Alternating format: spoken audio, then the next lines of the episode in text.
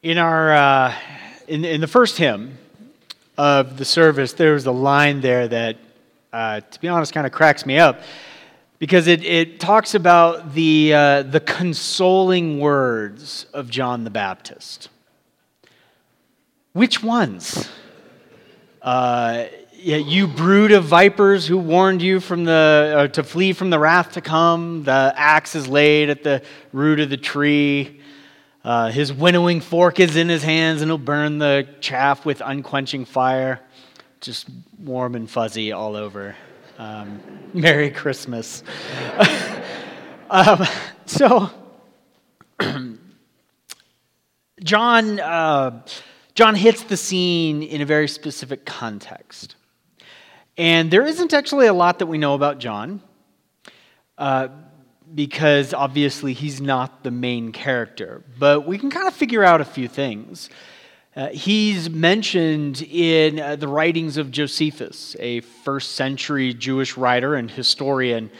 Um, and you get the impression that he was actually very popular among the people.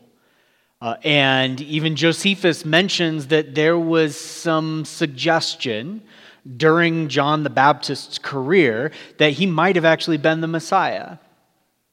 And that bears out in the Gospels because in the and not in Matthew, which we heard read, um, but in one of the others, I can't remember which one. People were starting to wonder, and then John the Baptist actually says, "No, but he's coming, and I'm not even worthy to like basically tie his sandals. I'm not even worthy to be his slave." We learned some other kind of colorful details about John. He, he's a, he's a, seems like an interesting guy. He also seems like he would not be very much fun at parties. Uh, but he lives out in the wilderness. He wears camel's hair. I don't know anything about camels other than that they can be mean and spit. I'm willing to bet that their hair is not attractive and comfortable to wear. Uh, he has a leather belt. I have that in common with him. So that's cool. Uh, his diet consists of locusts and honey. Now, that is a rabbit hole because it, it raises a bunch of questions about how literal are they being. Because as it turns out, uh, the, the word locust can either refer to various species of grasshopper, uh, or it can refer to the carob tree or these beans that come from carob pods. And evidently, it was common to use those beans, grind them up, and use honey and make like a kind of a sweet pancake kind of thing. And not that I know much about nutrition, but apparently you could subsist off of them. Um, I don't know. I mean, be a little skeptical if, if anyone says it was certainly one over the other, because we just don't know. Although because I use my time wisely, I did learn that there are four kinds of grasshoppers that are considered kosher. so, do what you will with that. Um, I'm going to stick to burger. But, he, but he's weird. And I think he's supposed to be weird. He was what's called a Nazarite, which is somebody who takes a very specific vow and abstains from certain things. Uh, but he was a Nazarite from birth. There were plenty of Nazarites um, who would take a vow, they would separate themselves from society in various ways, and then when that time is up, they would re enter. Uh, Samson's, or Samson, uh, John seems to have done that from birth. Uh, that was, by the way, not a Freudian slip. Samson seems to be the only other one. Um, so, so he comes and, and he starts dipping people in water. Uh, sometimes we'll call John the immerser. Uh, that, that is a little more accurate to some of the language used to describe him. Lutherans like to call him like the baptizer or the immerser because we don't want people to think John was Baptist. And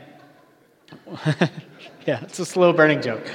Um, but when I went to Baylor University, which is the largest Baptist university in the world, they didn't seem to mind. So, whatever. Uh, okay. This is not a stand up routine. Um, but I just feel a lot of energy today. So, um, so that, that, that first raises a question like, why? I mean, when, whenever somebody starts engaging in an, in an action in the Bible and that action doesn't really easily translate to something that we would do today, the first question you should ask is what sense would that have made back then? Now, first off, uh, the, just the, the, washing, ritual washing, uh, was called a mikvah. Uh, and, and if you were a not just first century Jewish person, but a modern Jewish person, uh, that could very well be part of your life. You would undergo mikvah if you uh, were ritually unclean for various reasons. And uh, if you were, that doesn't necessarily mean you were sinful.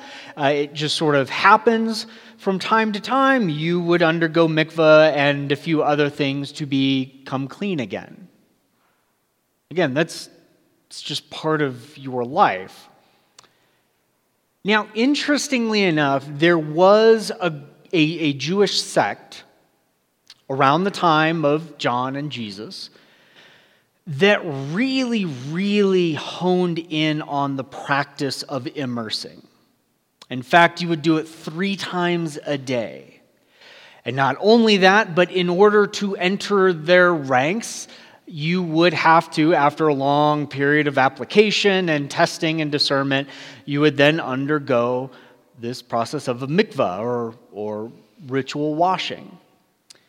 Uh, this group was called the Essenes, and they were, uh, they're most likely the group associated with what are called the Dead Sea Scrolls. So there's at least some thought. I think, I think four or five days out of the week I buy this a couple other days, I tend to be maybe a little skeptical. But there's some thought that John has some association with them. Uh, he may not have been a card carrying member, but he was prob- potentially influenced by them because they also spoke or wrote very intensely. They were very interested in God coming to his people.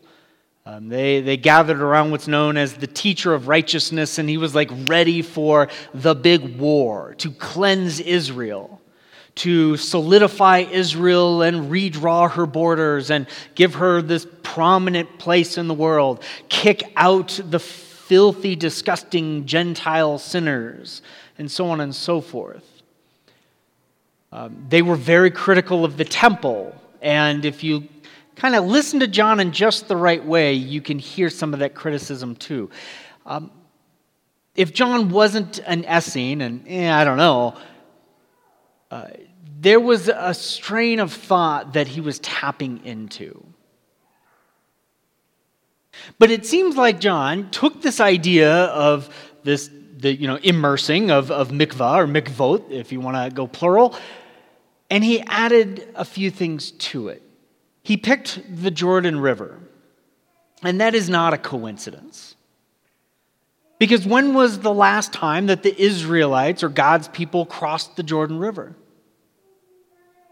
Well, that would have been when they were when they were transitioning from the wilderness into the promised land. In fact, them crossing the Jordan River was a really big deal it was God's people entering the land that God gave them, giving them their kingdom.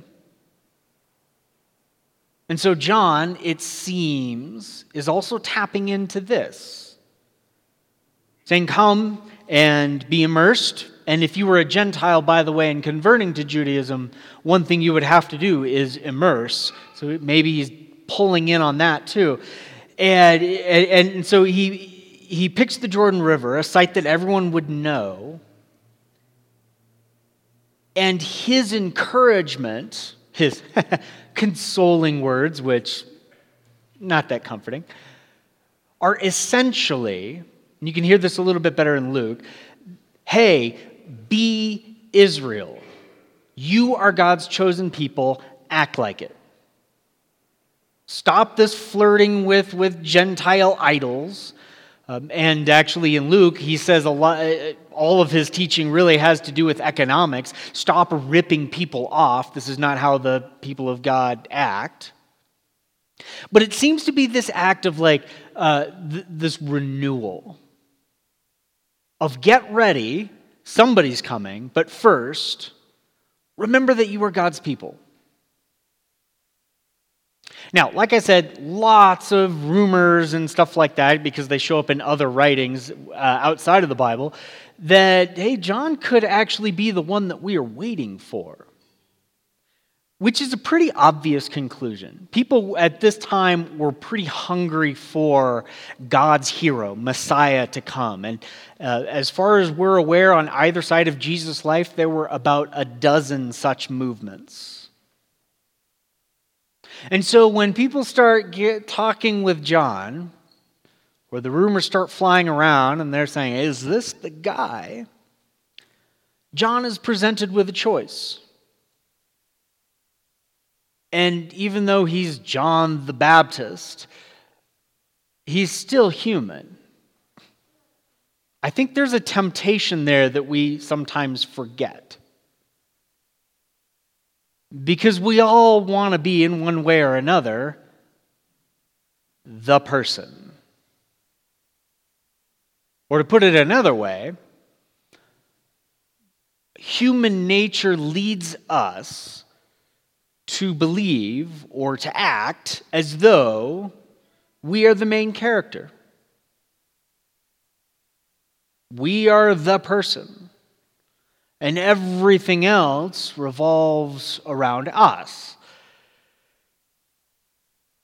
And I think John would be presented with that temptation as well.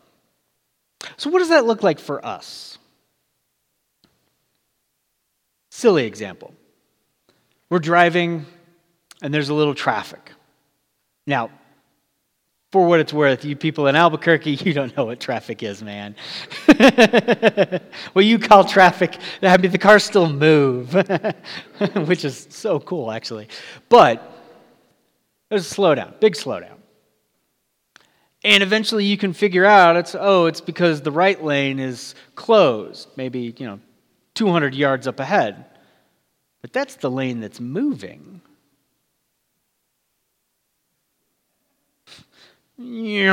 Oh, excuse me, I've got to get back over. That's called cutting. a little example, small example of, yeah, I'm going to inconvenience a whole bunch of people, but, but, but they'll be all right. I'm the main character in this story here. What happens when things don't go your way? What happens when, I don't know, the, the waiter waitress gets your order wrong, or somebody dings your car door, or some people that you know and love very well start making some decisions that you don't agree with? What happens when somebody is wrong, quote, about politics? There's a temptation there to impose what we think is right on everybody else. And I would submit to you today that it goes way, way back deep into our heart because we want to be the, the main character. Plenty of this is relatively harmless, like our habits in traffic. Plenty of this also can destroy communities and relationships. This idea that I am special and I don't have to care quite as much about the needs or feelings of others so long as I am comfortable. There is a certain comfort that comes from being in charge. Now, if you find yourself saying, Yeah, but I don't like to be in charge. I don't care if everybody else makes, their, makes the decisions around me. Be warned. That person often yields the most power. The passive one is the one that makes everybody else choose. Silly example. Hey, let's go out to dinner. Okay, where do you want to go? I don't care, you choose. I just made them choose. It's the person saying no, the person who's going passive, who's just as uh, adept at trying to take charge of the situation. It's just a little harder to see. John is, in effect, presented with this possibility. Now, there are, uh, by, by many accounts anyway, for a while, John is more popular than Jesus. And you even see in the book of Acts that John's disciples were spread out throughout the Mediterranean. He had an impact, which means all he had to do was say, you know what, I am he. Let's get this started. I know how things need to be run. And yet, he doesn't. In fact, in the book of John, he says, He, Jesus, must increase, while I must decrease. He understood that he is not the main character of this story.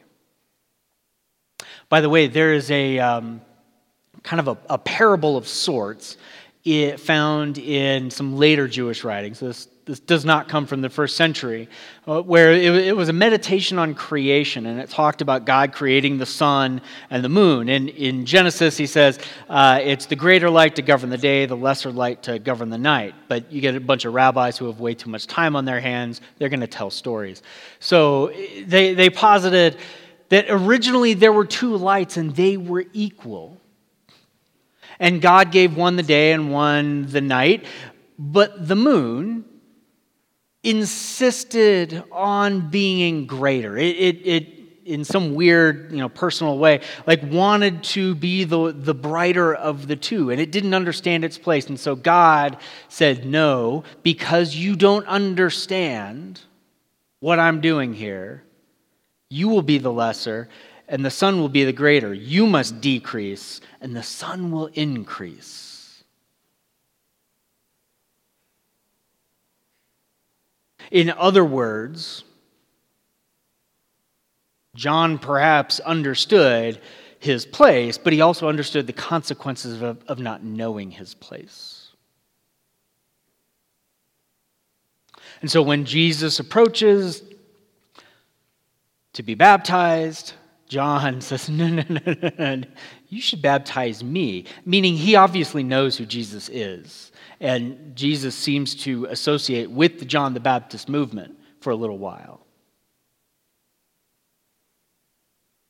And then John baptizes Jesus. Jesus goes off uh, into the wilderness, which is weird. He's going through the Jordan River into the wilderness. And then he comes back and he gathers disciples. He gathers some, some of John's disciples. John doesn't 100% understand who Jesus really ultimately is, but he, he played his part. He prepared the way. And what it took was him knowing where he stood that he is not the main character in this story, that all roads, in fact, lead to Jesus, whether you want them to or not. I would submit to you today that the same is true. We're in the season of Advent, it's a season of expectation and waiting. Just like John has come to prepare the way, get the people ready so that they can start hearing what Jesus is teaching and doing we are preparing ourselves for a couple of uh, for in a couple of weeks when we recognize that God wrote himself into our story. He sent his son, divinity taking on flesh, wearing sandals and walking around. And as that story plays out, we realize this is not just the story of a really good guy or an effective teacher or a guru or religious leader or anything like that. But lo and behold, we finally have revealed the main character. As it turns out, this story, our story, your story, all the stories combined into one big complicated woven rug, all threads lead to this guy. The same guy will go to his grave, through whom God will defeat death and begin new reality. And that reality continues today among his people, where we gather. We recognize that we are not the main characters in our story, but Jesus is. All we're here to do is play our part.